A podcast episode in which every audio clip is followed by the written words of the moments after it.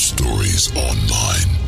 Call in your real ghost story now at eight five five, eight five three, four eight zero two or write in at real ghost stories online dot com. You're about to enter the world of the unknown and quite possibly the undead. This is Real Ghost Stories Online. Tonight, an abusive stepfather returns from the grave, but what was his intent? Dark, mysterious laughs haunt only some of the people in a group at a seemingly innocent picnic. Violent nightmares plague a college girl, not only in her sleep, but when she awakes. How many types of shadow people are there? We'll hear a story of these mysterious figures in their many forms, along with your calls, your stories, here on Real Ghost Stories Online. Tony and Jenny Bursky joining you once again. Hello. Good evening. How are you? Um, good. Are you ill? I am ill, but have, I am here do for you ha- my... Do you have the Ebola? No, I don't have Ebola. No, not, not Ebola, the Bola. The Bola? It's the new hip way. That's how the kids are saying it. You got the Bola? You know? Oh, no. I'm not down up. with the Bola. You're not down with the Bola? No. Okay. Uh, hopefully it doesn't turn out to be as bad as SARS did in the U S the other year. Oh, oh yeah. Oh, wait, that never really got that bad. No. Okay. Ah, uh, satirical humor. I love it. Hey, if you're not an E P P yet, please join us uh, and become an E P P. It just helps support the show, keeps us on the air. It's only five bucks a month. Uh, or you can do a full year up front, and you're an E P P for, for a full year. Uh, it's completely up to you how you want to do it. Uh, go to Real Ghost Stories Online, click Become an E P P, and we give you a bonus episode every single week. It equates to fifty-two extra episodes of the show sent directly to your inbox every single week. You get a new one. So that's kind of neato keen. Kids are saying that now, too. Neato yeah. Keen, aren't they? Uh, yeah, that's about as popular as swell. I liked using the word keen in high school because I get wor- like looks like, what are you, why are you talking like that? Like, I don't know. Um, on the last uh, E P P bonus episodes, some uh, very interesting stories. Uh, Dave, who was on the show not that long ago, uh, and talked about his ghost daughter. Sarah. Or Yeah, Sarah, uh-huh. uh, the ghost daughter. He wrote in, actually, originally. He called in and actually gave us a big update on all of that and, and how the interaction goes on within the family. It's it's a really neat call, and it's a really neat story of Dave and his ghost daughter, Sarah. On uh, It was uh, originally in a previous episode, and then he gave us an update on the last uh, E P P episode. So if you want that, become an E P P. You'll get the link to that uh, when that next email goes out later in the week. Something else our E P Ps are going to be getting very soon. And it's really also very swell and gnarly and excellent. Um, totally rad. Yeah, we are. Our the, the trailer is is out now, and it's been posted onto our uh, YouTube site, and it's also uh, I posted it on Facebook and I posted it on the website. Um, they have its own post, so you can see it right there. Um, it's a trailer uh, for our uh, upcoming uh, short film. Uh, that we're giving, giving just to E P Ps only. It's another little extra thank you. We've been talking about doing this. We're doing it. Um, and it's uh, uh, it's about a haunted airport. Yeah. It's about an airport that had so many crazy, amazing, historical things that happened to it, that went through it, the people that went through it. And it still stands to this day as, as uh, an airport museum. Essentially, in right. Wichita, Kansas. Um, and it's called Spirits in the Air, correct? Yes. And uh, that is uh, going to be, uh, the the short film will be uh, sent directly to the E P Ps uh, in, a, in the coming months, I'll say. I'm going to say coming soon.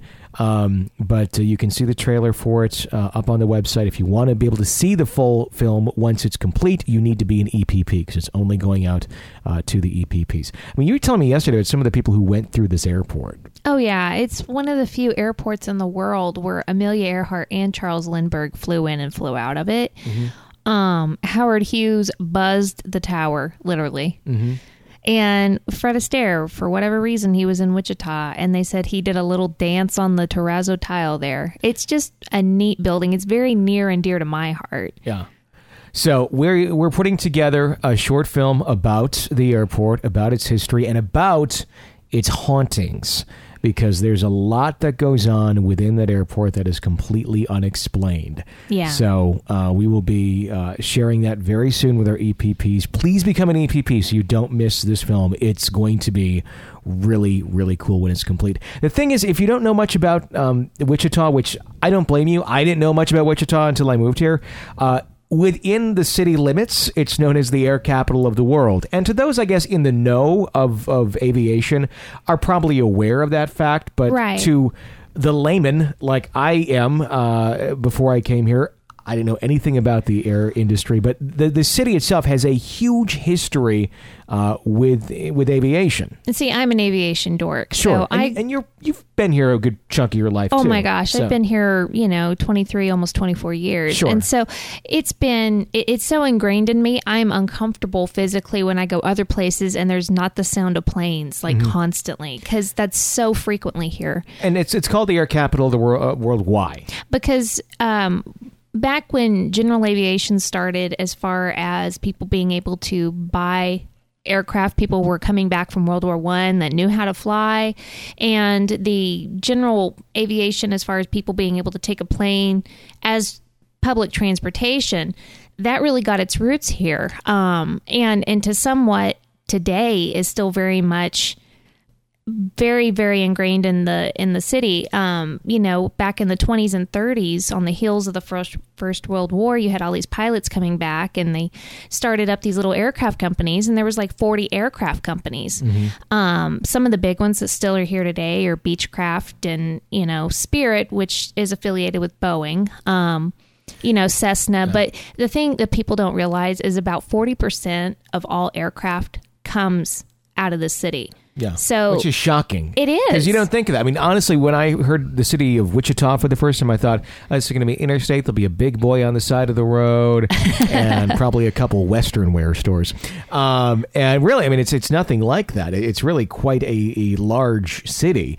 Um, well, uh, and a lot of things, you know, we have a very deep entrepreneurial background here. Pizza Hut got started here. White Castle, which essentially was the first burger chain. Which we have no here. White Castle anymore. We don't but. even have that. But, I mean, there's all yeah. kinds of things that start here and then spread.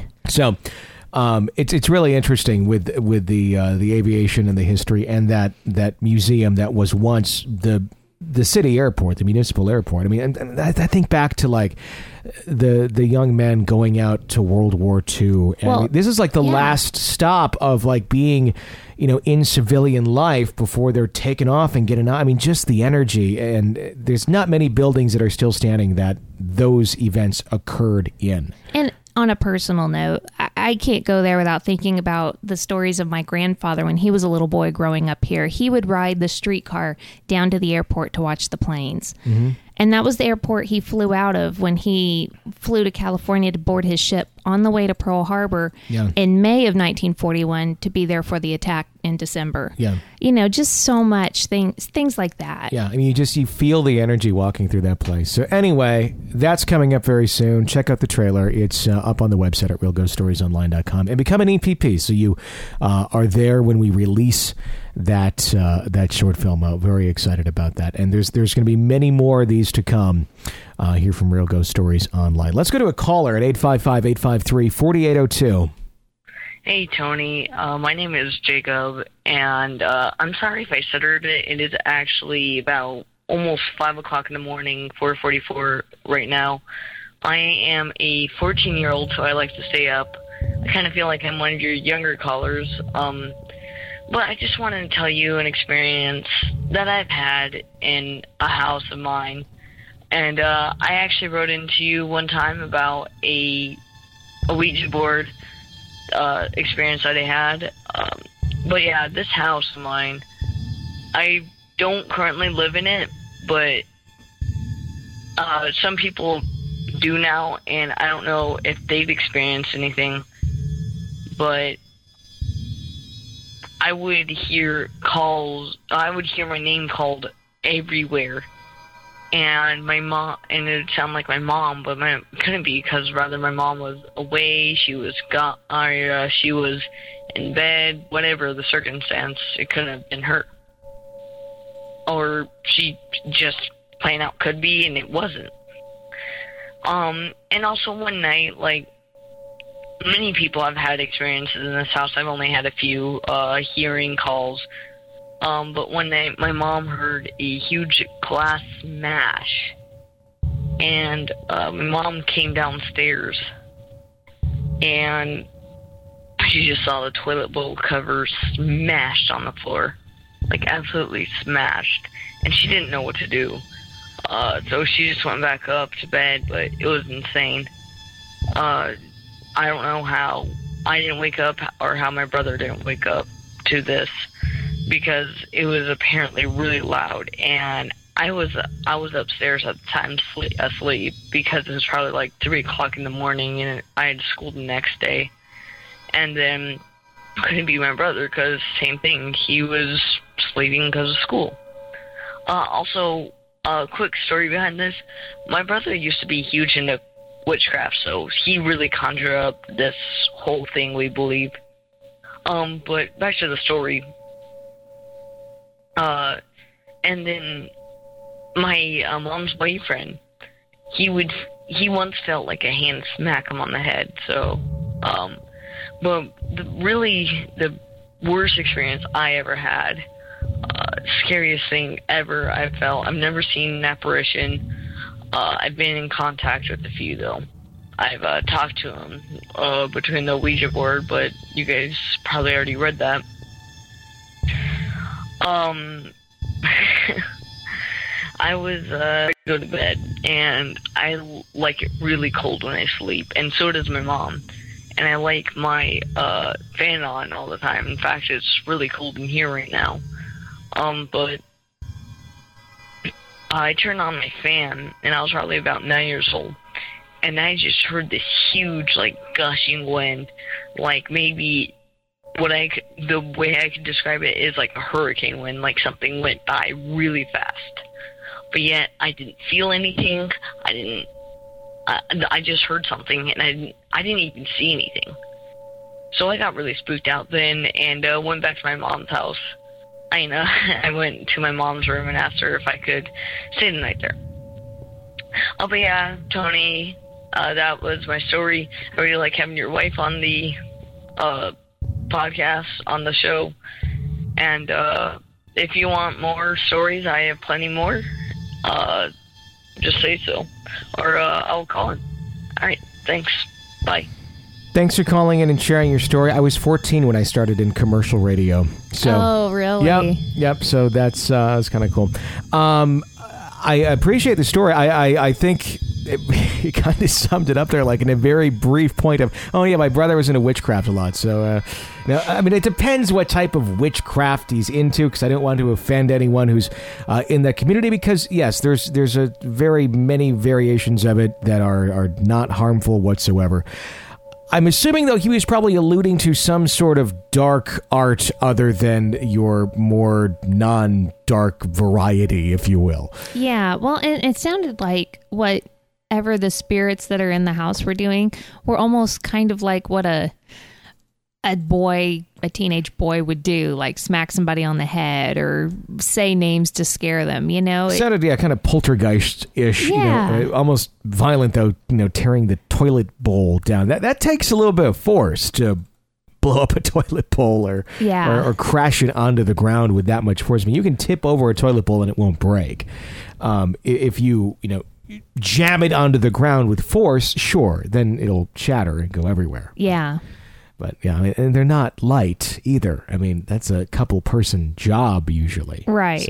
So, thank you for the call. eight five five, eight five three, four eight zero two is the phone number to call into Real Ghost Stories Online to share your real ghost story with us. Uh, here's uh, a letter. It says, this is a family story told to me by my great aunt, Kasia.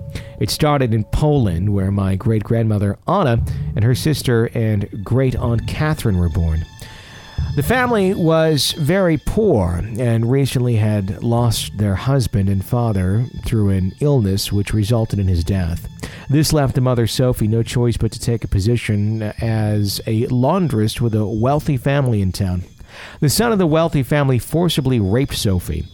When it was discovered she was pregnant, the rich people paid one of their farm workers, Andrew, to marry Sophie and give them tickets on a ship bound for America. They settled in Pennsylvania. This little family remained quite poor. Sophie took in washing, and Andrew worked in a slaughterhouse nearby. Andrew was very nasty, a very mean person. He was a drunkard, uh, and one who bought drink instead of providing for the family he now had.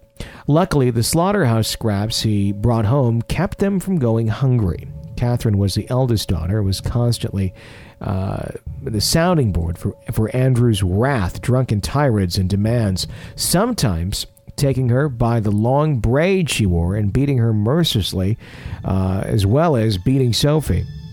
The abuse grew worse when Catherine was twelve years old. Andrew began to sexually abuse Catherine at that time.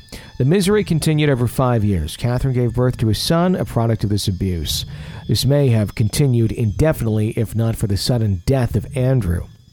Andrew had been walking home one stormy evening and in a shortcut out of the rain decided to go through a grove of apple trees where he was struck by lightning and killed.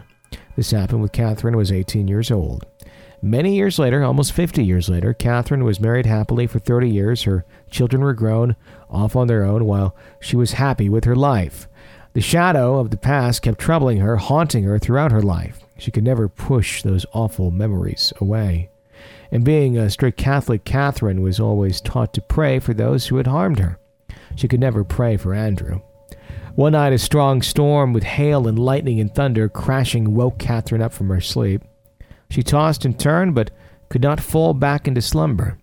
Fearing she'd wake her husband with all her tossing and turning, she decided to go downstairs and get a shot of whiskey, and maybe that would help her sleep. I must stop here and tell you I remember this house because it was a huge and spooky house. As a child, I would go and visit Aunt Catherine, and many times the grown-ups talked in Polish, so that left us bored. As kids, we wanted to snoop around the big old home, but we were afraid. If you had to use the bathroom, you had to go upstairs where they had the old pole chain toilets and tons of antiques all over, which made it smell old and look kind of creepy. Needless to say, we held our water at Aunt Catherine's house. I was not afraid of her, though, and loved to hear her stories. She was thought odd by the family because she told fortunes and interpreted dreams and such. I thought she was just grand. Now, on this particular night, Catherine was cold and agitated and quite tired, although she couldn't sleep. She hadn't turned any lights on because the lighting was so intense and frequent. It was lighting her way through the house. There's a very large, old-fashioned kitchen with a walk-in pantry and mud porch attached. You could look straight through the outside door and the door from the mud porch into the kitchen through two panes of glass on two separate doors. Catherine went into the pantry and poured herself a shot of whiskey, then took a second. It sounded like all hell was breaking loose outside, and she went into the kitchen to peer out the doors. The lightning flashed, and there on the mud porch, only a pane of glass away, was her stepfather, Andrew, in a black shadow. She did not see his features, although she knew it was him because he wore a cape and top hat. The figure she saw was dressed this way, and she knew it was him. She backed away so fast she fell. After scrambling up onto her knees, she looked back through the door just as the lightning struck again, and he was gone. She was on her knees and scared half to death and started to pray. Getting up, she went back through the kitchen and upstairs, turning lights on along the way. Her first thought was to wake her husband. By the time she got to the doorway of the room, she changed her mind, thinking she must have been mistaken. He couldn't have been there. She just got spooked, that's all. All the while, the storm was raging outside. She climbed into bed, and once tucked in, her eyes traveled to the triple set of windows across the room. A sudden flash of lightning lit up the whole room. Just as quick as the thunder crashed, the lightning struck again, and this time revealing her stepfather's form standing in front of the windows. Catherine could not cry out. She couldn't move. All she could move were her eyes as she watched him come towards her.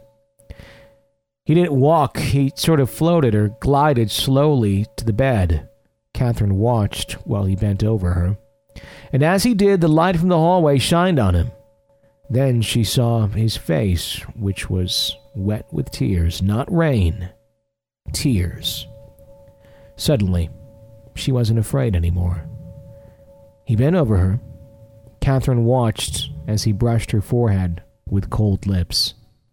When he started to rise back up, a single tear fell from his face and hit her cheek.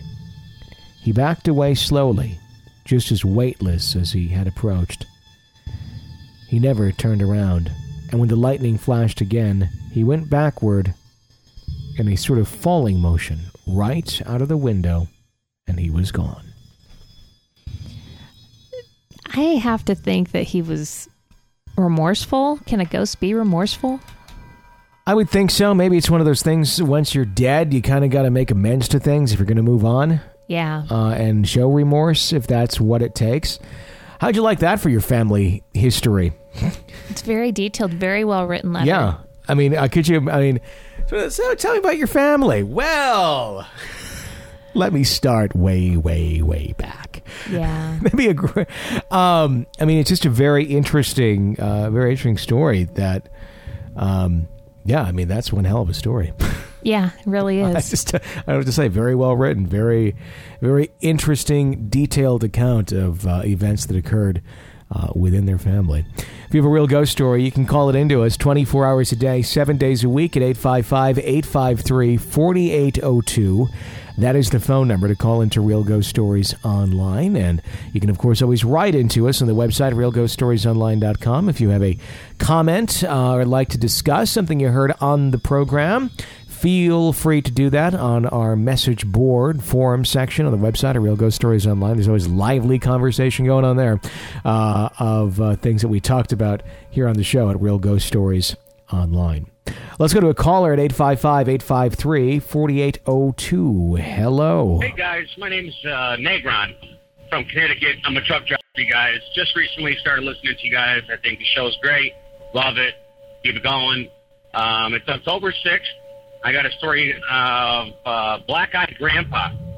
So, as I mentioned before, I'm a truck driver and uh, from New England. Uh, I reside here in Connecticut. And this particular night, I was up in uh, Pennsylvania on my way out to Hawley, P A. And uh, I was on Interstate eighty-four. And there's this rest area that's at the top of the mountain just before you get to the P A border. I believe it's still in New York State. And uh, it's about two thirty in the morning, and I got to go to the bathroom. So I pull over to the rest area. I see one car there. So I'm parked parallel, you know, with the parking spaces. There's nobody there. So I parked, you know, I took up all these spaces. And I got this car about thirty yards in front of me.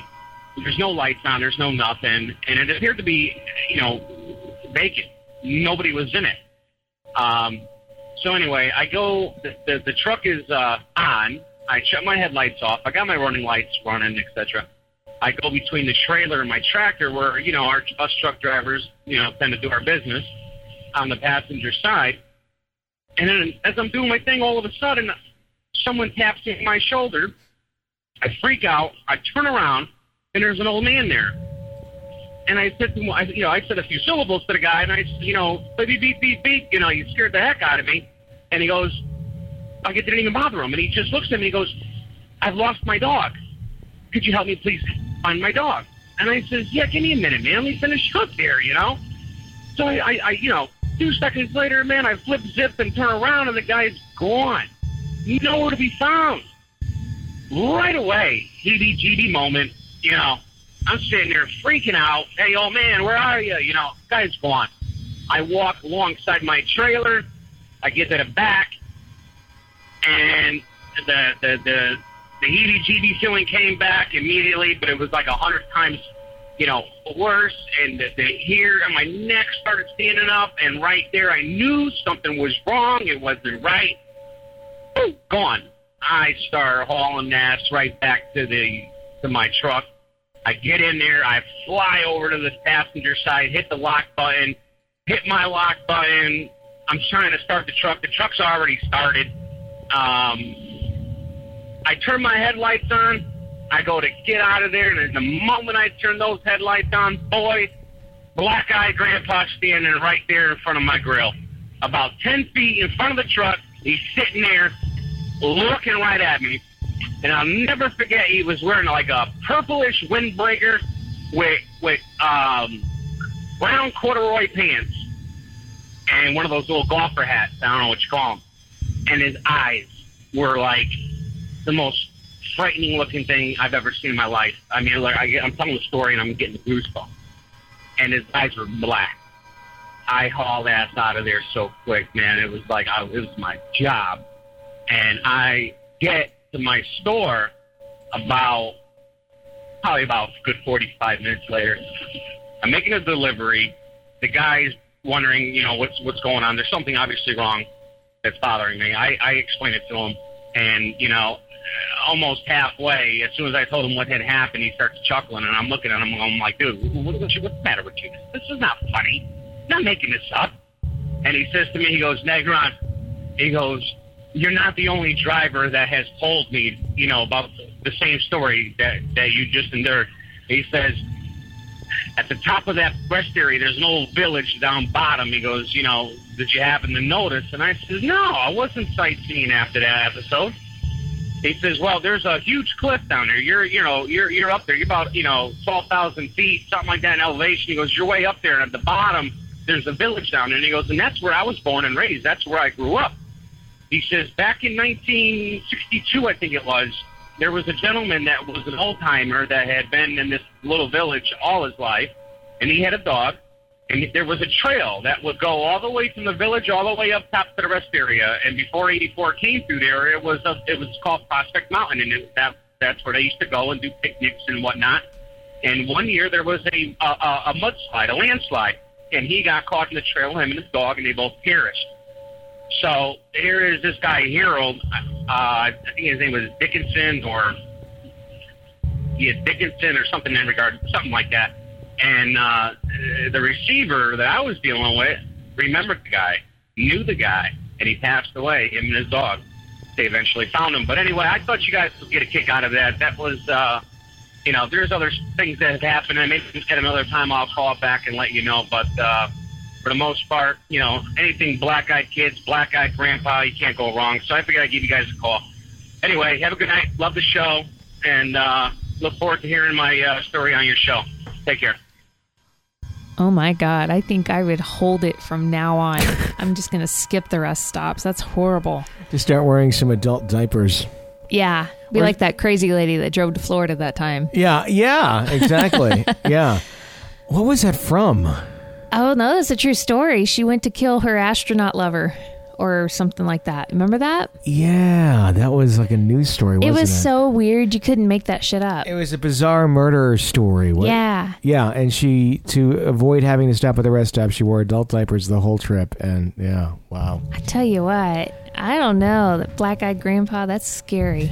There's been uh, an increase, and I got to read up on this more so I can talk intelligently about it, uh, an increase recently, I believe, in the black-eyed children being seen. Oh, really? Um, in, in one part of the world, and I, I've shared a couple stories of it on uh, on our Facebook page. I've skimmed some of the stories and some of the articles. I haven't read them in depth, so I, I, like I said, I, I can't talk super intelligently about it, but that itself is a creepy-ass phenomenon. If, if you were to... be visited by, essentially like this guy was, just very intrusively, what is otherwise an old gentleman coming up to you asking if you can help him find his dog. Yeah, that would be an, a normal thing. You're like, oh, I'd be happy to help you, sir, sure. But when he has black eyes, yeah, and he just pops up when you're peeing, uh, you know... That's, I mean, kind of how the black-eyed children phenomena is reported as well. I mean, not they're popping up at truckers and they're peeing, but they're essentially they show up at people's homes and they ask to do, like, mundane things, like, can I use your bathroom? Um, just weird things, like, you know, can you, you know, see my, my, can I see your dog in the backyard? Or what, just things that a child without reservation would ask. Uh-huh. You know, just kind of an innocent child would ask, and, you know, you could either look at it like, well, this child is up to something, or they're just really have no notion of what's safe and unsafe. Um, that's kind of what the black-eyed children phenomenon tends to be. They're doing things like that, and people are just like, what the hell? And yeah. Then they look at the kids, and it's eyes that are completely black. So, now... being that at this day and age we have contacts that can change the color of your eyes and these stories are very public at this point in time, I could see it being some mischievous fourteen-year-olds going, let's get some contacts and make our eyes look totally black and go fuck with the neighborhood. See, uh, you know. I, I could see older kids doing that, but younger kids are going to have a very difficult time getting their hands on those contacts. Sure. Well, yeah. I, I, I think it kind of depends how what sort of parental guidance is going on in their homes. Could you imagine the fear, though, when you get up in that truck and you turn the headlights on and boom, no. There he is. He didn't say if he drove over Black-Eyed Grandpa. he, he just said he took off out of there. So I'm assuming either Black-Eyed Grandpa moved or Black-Eyed Grandpa got run over by an eighteen-wheeler. Um, oh, man. You know, we're going to release this story. It's going to be like, oh, my God, that there's a story of a man who got run over in a truck stop, and he was an old man with a dog, and they found him, and they didn't know who it was. Oh, well, he called our show. He wasn't so paranormal after all, now was he? No. No. no, but uh, very interesting story. We would love to hear more from you, sir. Uh, thank you for calling in and, uh, and sharing your story with us. eight five five, eight five three, four eight zero two is our phone number here at Real Ghost Stories Online. Here's a letter that says, uh, from Carolyn, I'm listening to past episodes and have a few ideas on questions you've brought up. The mini-series on uh, haunted, uh, the Haunted Subdivision could have been Grave Secrets, A Legacy of Hilltop Drive. Yes, it was, I believe, because I think I've Googled that, too, and I think I've seen it. This is a, we talked about this a long time ago, this mini-series I watched years ago. We should watch that one in the movie room with the girls sometime. Yeah, great idea. Actually, I think I stopped watching it when I was like eleven or twelve because it got kind of creepy. Or my mom made me stop watching it. The intro to Goosebumps freaked our seven-year-old out. Ah. So, yeah, that's... That's not going to happen. Is this Goosebumps? Yeah. And I said, I was honestly surprised because I thought, okay, you know, we want to let's watch something Halloween-y, and there's very few kids' Halloween things that I really kind of get into. And you can only watch Hocus Pocus so many yeah, times. Yeah, and the other option was Haunted Mansion, and I'm yeah. like, oh, Goosebumps, okay, let's, let's see what it is. Um, and she got free. And I, I, I was taken aback because I'm like, am I doing something wrong here? Like, I thought this would be good for you. Like, this is made for kids your age. Yeah. I don't know. Yeah. One who's scared of a lot, and we have one who's, like, hugging zombies. Well, the littlest one, we showed her the trailer that we were talking about yeah. earlier. She wanted to watch it four times in a row. That's true. She's like, spooky! Yeah. yeah and, and the funny part is, the one who wants, who wants like, some spooky stuff is two. Yeah. And the other one is almost eight. Um, it's just funny. It's they're, they're, they're their own little people. They sure are. You know? Yeah, but yeah, the little one. If, if you like spooky things, yeah, you'll like this trailer. It's approved by our two-year-old, who indeed, yes, did watch it, insisted on watching it four times, because it contained two things she loves, spookiness and airplanes. Yes. Like, spooky airplanes. Watch again! So, it's approved by our two-year-old. Anyway, check it out. Uh, continuing on with this letter. Uh, on the ghosts of the living, there are legends of doppelgangers, which are sometimes seen when the actual person they look like is somewhere else.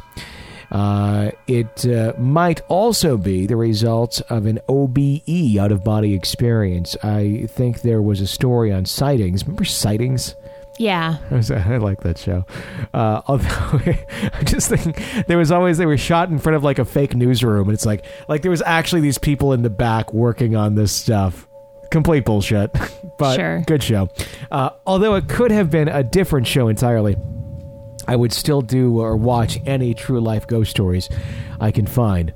Once about a woman who had uh, dreamt of a particular house for years and finally found it in real life. The real estate agent did inform her the house was supposedly haunted, but it wasn't until she met the owner and uh, she found out that she was the ghost they kept seeing. Oh, that's crazy. That's messed up. Yeah. It's like she was astrally projecting herself into the future home she was about to own. I'd say, but the thing is, you get stories like that where people have the stories of, I dreamt about um, this house, this house, this house, and it was their whole life. And all of a sudden, they're an adult and they're house hunting, and all of a sudden they come across the house. Sure. You know, so that's, it's like one step further. So I wonder if there's the ghost of you walking around that town you visit in your dreams. That sounds pretty messed up. I can't imagine it actually existing. I don't know. Uh, stranger things have happened. We've been to some pretty weird towns here in Kansas. So, yeah, pretty much. I could, you know, some way out there once. You know, I don't know. Um, I'm trying to think if there's anything like physically impossible about that town. I would say that weird church antique store in that town is a physical impossibility, the way it's laid out in my dream. Okay. But the rest of it, eh, I really think it's a variation on Wausau, Wisconsin, honestly, because there's a lot of points to it that were how that city was, um, with a lot of psychological embellishments, if you will, made to them. But you never know. I haven't been to Wausau in like ten years, so I could go visit someday and like, oh my God, it's just like in my dream. You have a creepy antique ghost church with physical impossibilities in the architecture. Uh, eight five five, eight five three, four eight zero two. Let's go to a caller. Hi. Good morning, Tony. Or it's morning here, so. Um, just had to pause the Dybbuk box episode because you were telling the story of your daughter going, trying to go to the haunted house. Absolutely hilarious. Um, I've got a, a six-year-old, and he keeps asking, can I listen to the Ghost Story show? Let's listen to Ghost Stories. Let's listen to Ghost Stories. And I've actually tried with him, but um, just I was like, nope, nope. It's not if these kids can make it through. That's not what I'm worried about. I'm not worried about them when they're watching T V or, you know, haunted house or Ghost Story show, whatever. It, you know, if they if they make it through, that's okay. It's the nighttime that worries me because that crap's going to come back to them at night. But um, it, it was I was laughing hysterically when, when and I'm I'm sorry, I feel kind of rude now, not laughing at your daughter, but it just it it was funny when you were saying, "Can we go? We gotta go! I can't make it." Ten feet in. When I was four. No, I must have been older than four. When I was a little guy, we uh, were in Florida at Disney World. And uh, sure enough, we went into the haunted house. We talked my dad into it. And he's carrying me. And I was so scared that all I remember, and, you know, I'm forty. And this is one of those stories I'll never, ever forget, and I'll tell my kids. But I, you know, here I am thinking I'm all macho and I can't make it. Freaked out. So I thought it'd be smart to say, "There's a little boy coming, little boy coming, little boy coming." I remember people actually, you know, the people that jump out at you, like they, they would actually kind of like make sure I was okay, give me a little pat. But um, I just thought that was really funny. Sorry, I'm rambling. I almost broke my foot the other day, and I'm on I'm on medication. But um, a little suggestion for you, Tone. Uh, I cannot afford to be an E P T. I want to be so bad, but we're having two kids. I've already had to cut all the fat from, from the budget. Can you somehow figure out a way to do a donation?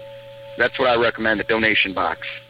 Um, that way around Christmas time when I get my bonus, I can just drop a little in the kitty, as you say. Uh, also, I have to save up for the awesome beer can holder that's in the... Um, in the store. It's awesome. It's a thermos one. I've been looking for that thing for years and years and years, and boom, there it is. So I'll be definitely purchasing that one. Thanks, guys. I appreciate it. Sorry for rambling, but that story was hilarious. Take care, guys. Thank you, Tim Z, for calling in. and uh, always a riot. I love that he thought that announcing there was a little boy coming, that the people at the the amusement attraction would take pity on him. Yeah, exactly. I, I, uh, it's, I re- when he was talking about going through a haunted house as a kid, I brought it back in memory. I remember my parents taking me to, um, like the local J C's haunted house. Um, and they did a, like a kid's version of it in like a Saturday afternoon, like one day of the, the season. And, um, you know, pretty much lights on, not very spooky. I was about five or so when they took me to it, and I was so disappointed. I remember walking out of there going, um, can we go to a real haunted house now? Because this is like for little kids. That's funny. And I'm five, and I'm like, eh, they're little kids. So the next year we, we went to a haunted woods, and it was awesome, and it was creepy and scary, and they chased you with chainsaws, and it was it was great fun. I'm really glad our oldest didn't make it through, because that's exactly what I was thinking, is that she's going to have nightmares and she's going to be banging on the door trying to wake us up because she can't go back to sleep. So I was actually kind of thankful that that didn't work out for her. And then the way you combat that so she doesn't come back and bang on the door ever again is you answer the door with a mask on. Oh, my God. At three a.m. I, and you're, you're like, who are you looking for?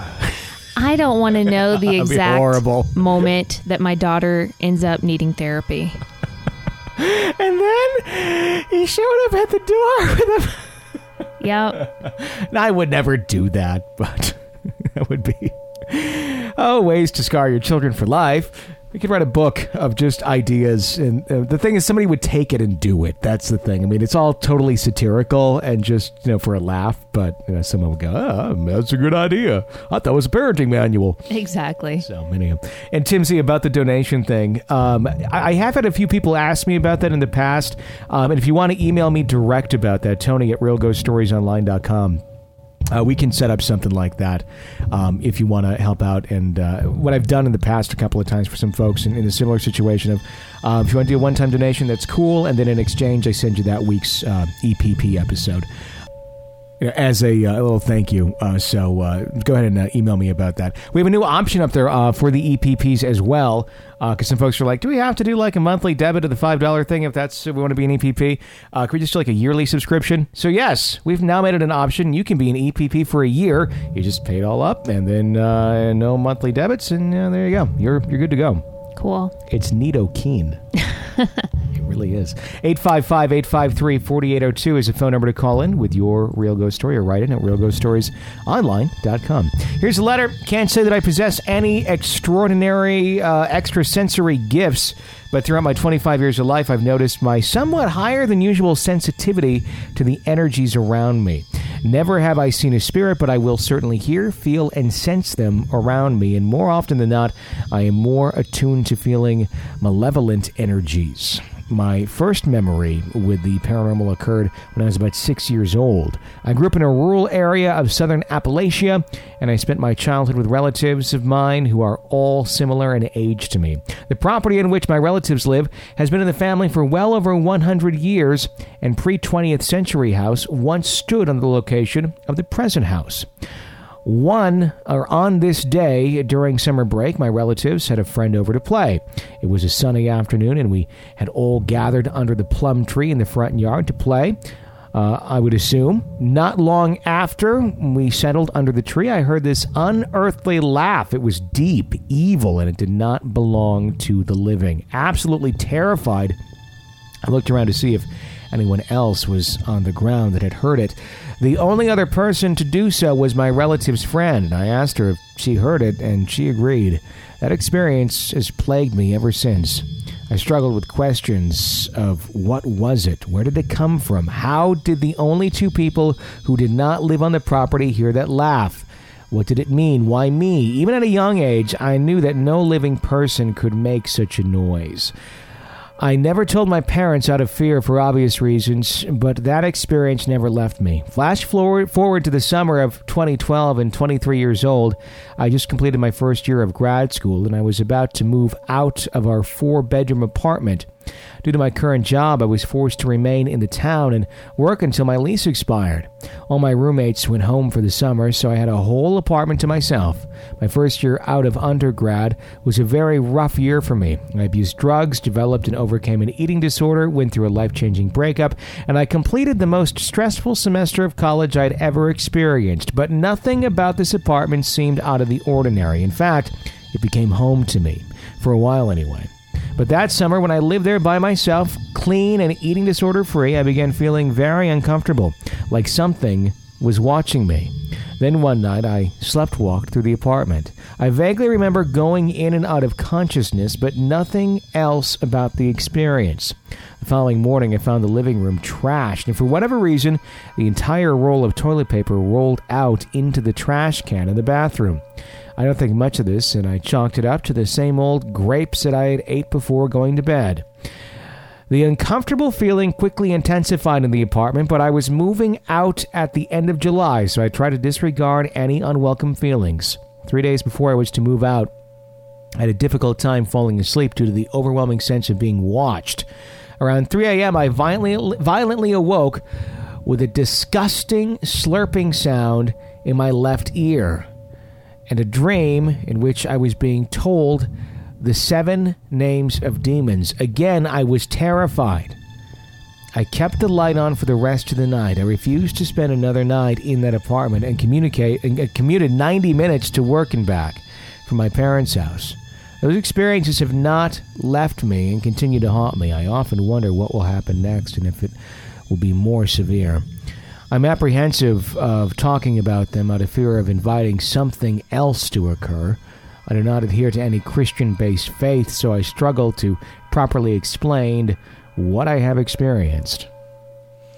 I think the most interesting part of that one to me is the fact that when they heard the laugh initially, that it was just her and one other person that didn't live there.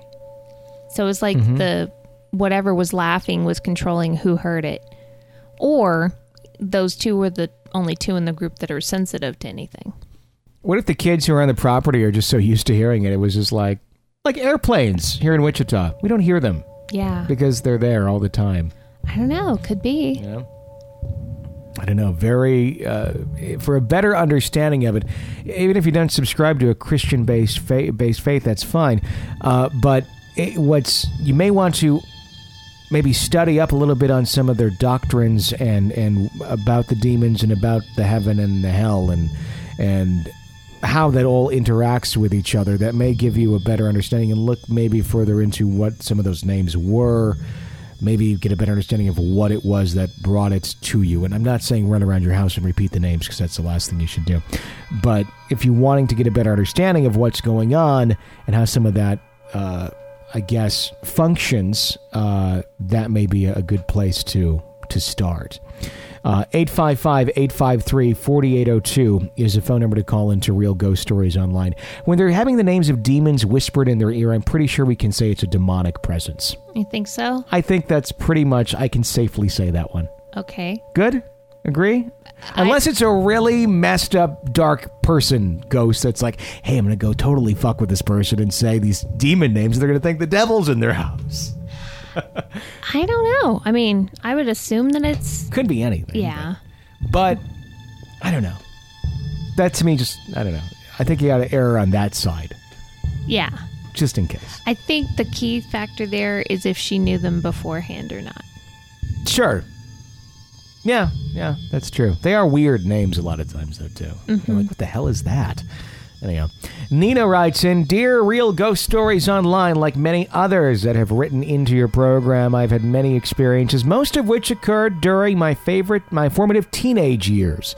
My experiences helped to shape my view of the world and my own personal beliefs. Experiencing things such as ghosts is never easy, and expressing them is even harder. So I must thank you for the wonderful community you've created, which allows others to share their experiences without shame. For some reason, I feel compelled to write to you about my experiences with shadow people. Hopefully, somebody out there listening may find this helpful. I consider myself to be somewhat sensitive. I have uh, physically felt, emotionally felt, heard, smelled, and seen unexplained things. Unlike experiences with spirits, when I have encountered shadow people, I do not feel an energy. For instance, I can tell if the ener- if the energy is behind me in both of the below encounters. I did not sense that the being was ple- was present until I saw it. I do not know if it's inherent in the nature of the being, or uh, if they're able to mask their presence, or if due to the uh, to any ability I may lack. There are all interesting possibilities to think about. The first encounter I had with a shadow person happened in broad daylight. I had just arrived home from school. I pulled my car into the garage, and as I was turning the car off, I casually looked out my side mirror. Wanted to make sure it was far enough away from my father's workbench, which stood against the wall, so that he would be able to work at it. As I did, I noticed for a brief and shocking second that a dark figure stood behind my car. As soon as I laid eyes on it, the figure walked quickly behind the wall of my garage and out of sight. Needless to say, I was completely terrified. I never saw anything like it in my life, especially outside in the middle of the day. I dared not turn around or make a sudden movement. I stayed in my car for a few seconds and then left my car, shut the garage door, and went inside. I felt as though it was still watching me, even though I couldn't see it. The second occasion happened relatively soon thereafter, maybe a couple months. I was in our front yard in the afternoon. For whatever reason, I was there. I can't remember. as the experience was completely overshadowed by the sighting of the being. Out of the corner of my eye, I saw a dark spot on the roof of my house. I turned my gaze upward and focused on the dark spot. I was frozen with horror to see another shadow being. It sat just on the other side of the roof's pitch, crouched down. Although it had no eyes, I could feel that it was looking directly at me. This shadow person stayed longer than the last, as if acknowledging that, yes, it had been watching me. At least that's how I felt. It had been watching me. Then it suddenly scurried down the other side of the roof where I couldn't see it. Both figures were completely black humanoids. They lacked any sort of detail in their silhouettes. There was no real indication of gender, but I had a rather straight and it had a rather straight and slim figure, much like we might consider a man's. However, I cannot say that these beings even had genders. When I think back on these beings, a descriptive word that came to mind is blank. I cannot sense anything about them. No personality, no emotion, no physical state of being, not even a clear intention. It's almost as if they're part of a void, which is a description I've heard that rings true to my experience. What I find interesting about these incidents is that the shadow people were spotted in the same area. The second one I saw had been on the roof, directly over my parking stall in the garage. This is the only clue I have that leads me to believe they were there for a purpose. Were they interested in my car or something on my father's tool bench, or were they really interested in me? The feeling that they seemed to be watching me still bothers me to this day. Are they perhaps still watching me? Did they want me to see them? Will they present themselves again? Since these incidents, I have not seen the shadow beings. I've read that many people report these shadow beings during sleep paralysis. I, too, have experienced sleep paralysis many times and continue to experience it up to this day. The only figure I've seen during sleep paralysis that comes close to a shadow being appeared one night when I lived in an apartment as a college student. On the night previous, I had woken to what sounded like a window breaking. I was so scared because we lived on a ground level, and it could have been someone breaking in. So I woke my boyfriend, and like a wimp, I asked him to go check and see if there was anyone inside. I waited nervously until he came back and reported that, of course, everything was okay.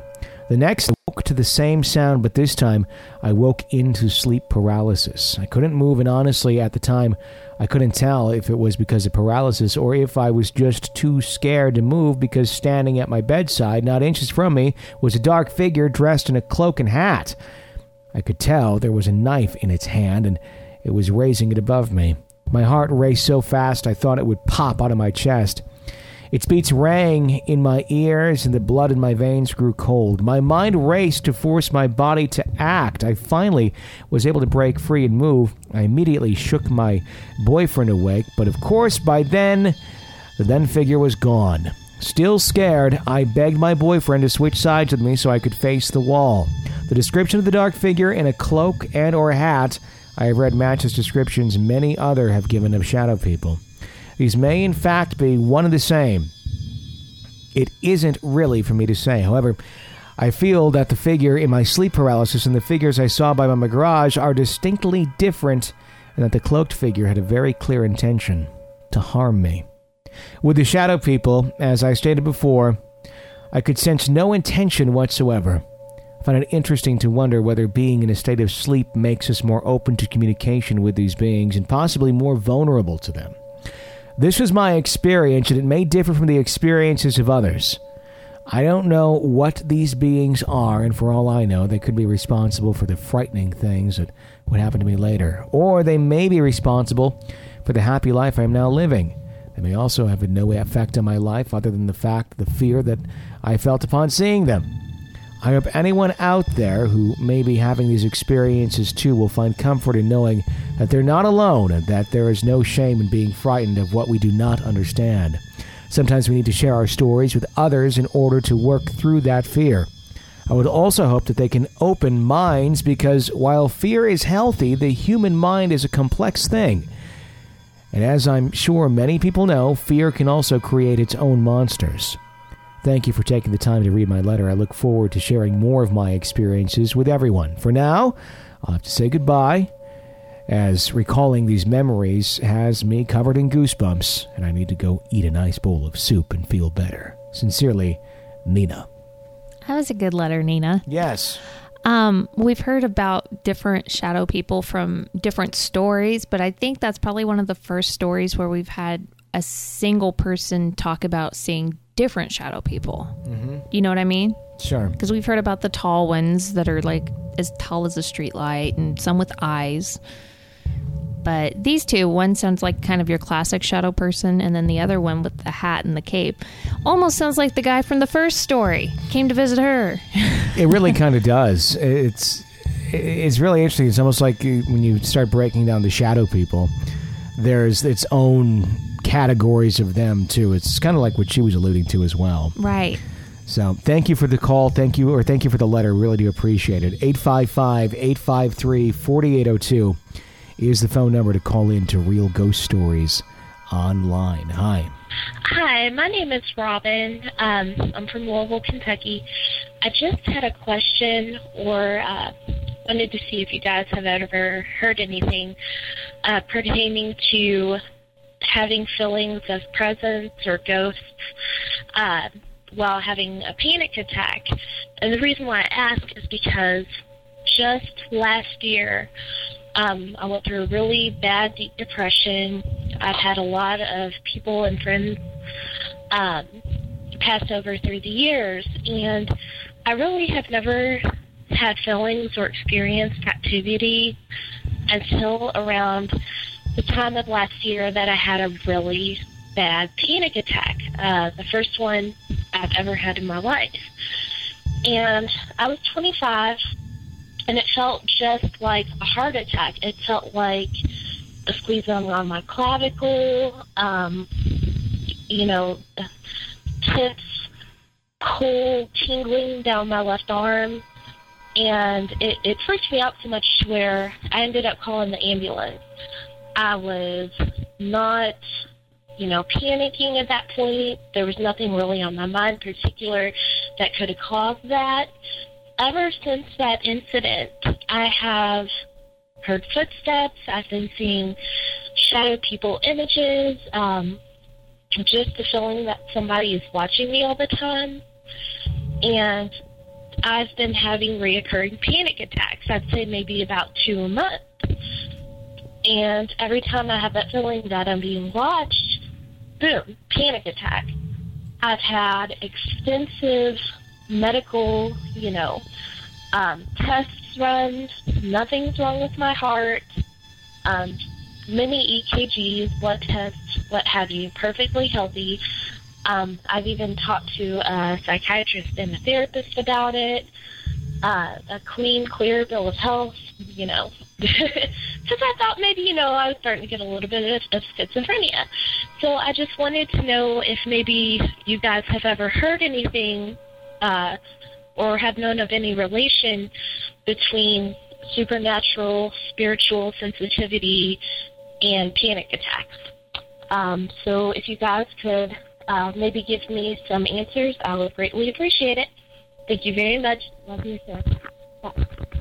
Thanks for calling in and sharing your story. And she's, you certainly went down the right path of, first of all, trying to rule out medical explanations for what's going on. Cause, right. Because that could be a real serious thing if it is, you know, schizophrenia or something like that, because that is kind of what it did sound like. Um, as far as uh, panic attacks, y- yeah, I mean, I, I have heard of that. I think it really, it's kind of dependent on the individual and how they um, react to various situations and what's going on around them and whatever it is that you are around, whether it be physical or non-physical.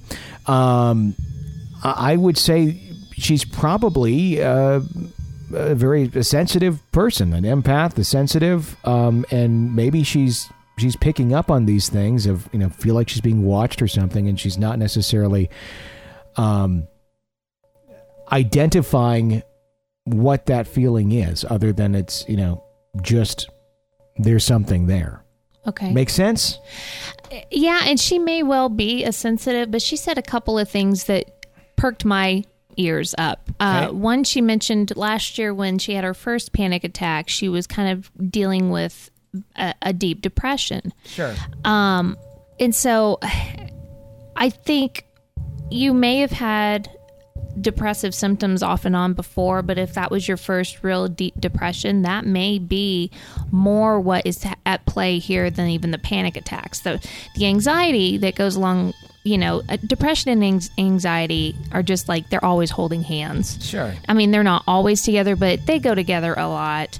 And that would be part of what plays in with the panic attacks. So I almost think it's more the depression that's maybe causing her to be more sensitive mm-hmm. to the things around her. So, you know, like I always say, you kind of put your focus on, on getting yourself to the best spot you can be. Yeah. And that should kind of die down somewhat. Yeah. And that's one of those things. I mean, even if there is the clean bill of health, you know, quote unquote, those are things that, you know, if if that's with you, if that's who you are and, and what you have, those things will come back and forth, and it's going to be something you're going to battle your entire life. Um, so that's one of those things where keep a close eye on that. Sure. To keep that in check. Um, so it, it doesn't, you know, interfere with other things in your life, and it doesn't essentially, you know, attract other things to you. Well, and it, it, honestly, most people at one time or another during their lives will experience a bout of depression. Sure. Now, it won't necessarily be chronic to where it requires a diagnosis mm-hmm. or or even severe enough, but you know, you're you're going to have that just in going through life. Sure. So you can still have that clean bill of health, like we said. Sure, sure. eight five five, eight five three, four eight zero two is the phone number. Let's do one more call before we wrap up the show. Hey, Tony. Hey, Jenny. This is uh, Jim from Walnut Creek, Grim Jim on the message boards. And uh, I was uh, actually posted something about this on the message boards, and uh, it was suggested that I should uh, call you in with this because we were talking about dolls. And I remembered that I had this Freddy Krueger doll, and this was a pretty hideous doll. It was maybe about eighteen inches tall, fully articulated, uh, little hat, and I had him sitting in this little rocking chair that had appeared from somewhere, and he sat there for the longest time, and he had some some interesting phrases like, "Welcome to Elm Street," and "Let's be friends," and "Hi, I'm Freddy." And then one day I came home, I was minding my own business, and suddenly he said, "I'm going to skin you alive," and no string was pulled. And, and it was pretty freaky. So uh, I don't know why I just didn't, like, toss it out then, but maybe I just couldn't believe I actually heard it. But uh, needless to say, I, I put it out of sight. I stuffed it in my closet. And there it kind of stayed. Occasionally I'd, like, go in there and kind of half look at it and just left it in there. Eventually when I moved, I just tossed it because I figured that was a good time to ditch it. But anyway, short and sweet, dolls can be freaky. Anyway, take care. Love your show. Bye. My question for Jim is, was that one of the pre-recorded phrases on Freddy's voice box? Yeah, if you hadn't heard it before, that is very... I mean, that that could be probably researched and looked up to make sure it was, in fact, one of the things that he was supposed to be saying. Um, if not, that's pretty messed up. It's very messed up. Um, I remember... And what's interesting about those dolls, I mean... I'm thinking, I mean, if if I'm thinking of the right era of those, it's not like it was a pre-recorded button where it's essentially it's playing an M P three within the doll. Those were literally small little records, that discs that play on those things. That's why you had to pull the string. Okay. On today's dolls, it's a it's an electronic device. It's the string is for more so for retro feel than anything else. It does nothing to do with playing it. Um, it just triggers the. the automatic playing of the thing. That's why you could get the dolls when you play them back would say, you know, it would die down as the string would get closer or worn out. Okay. Um, today's dolls just not work. Um, so if it was in fact one of those older dolls operating on the disc and the string was not pulled, that's really creepy. Yeah. Because I could see today's dolls, those can get triggered by magnetic things. There's a lot of things that can trigger things like that. Um, and it would make total sense. But those, not so much. Yeah. I could be completely wrong, but I, remember, I vaguely remember there was some sort of a story of a haunted Pee-wee Herman doll of that era. Because I remember the Pee-wee Herman doll. It was one of those same sort of deals. and it was one where it's like saying stuff, strings not being pulled. I gotta look that one up, but I do vaguely remember it. And then seeing it at the Kmart, going, "Mom, can we get one?" And my mom, of course, being my mom, you know, and have, having heard the story, you know, somewhat, I was like, "No, we're no, we're not getting one of those." Probably, it's not because you know, you know, she didn't want to buy me a Pee-wee Herman doll. It was more so because uh, she didn't want to have a demonic Pee-wee Herman doll in her house. I don't blame her. So, yeah, I couldn't blame her either. There you go. It's my mom. Which, by the way, I put a fun picture up of me and my mom on Halloween of like nineteen ninety-one yeah. on our Facebook page, dressed as zombies. It explains a lot. So, uh, check that out. If you're not an E P P yet, hopefully you will consider becoming one. You get a bonus episode every single week, and you will get access to our uh, new uh, video that we're putting together, a, a short film, Spirits in the Air, about the uh, the haunted airport. Uh, and check out that trailer on the website at real ghost stories online dot com. Become an E P P through the website real ghost stories online dot com. So, for Jenny Brewski, I'm Tony Brewski. Thank you for listening to another episode of Real Ghost Stories Online.